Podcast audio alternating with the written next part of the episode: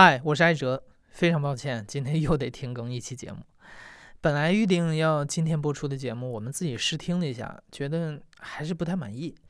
与其这样，那还不如不播，等我们后面再完善一下。所以我决定啊，今天故事 FM 暂停更新一期，周三再恢复更新。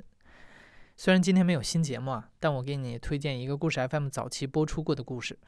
这期故事非常好玩，它的标题有点长，叫《八百个男人租我回家过年》。我挑了一个看上去最老实的。这期的故事讲述者是我的朋友，也是现在的微博网红赵大晴，就是我呀。在这期故事里，赵大晴讲了2017年春节期间，他把自己出租到大山里面，假装是别人女朋友的故事。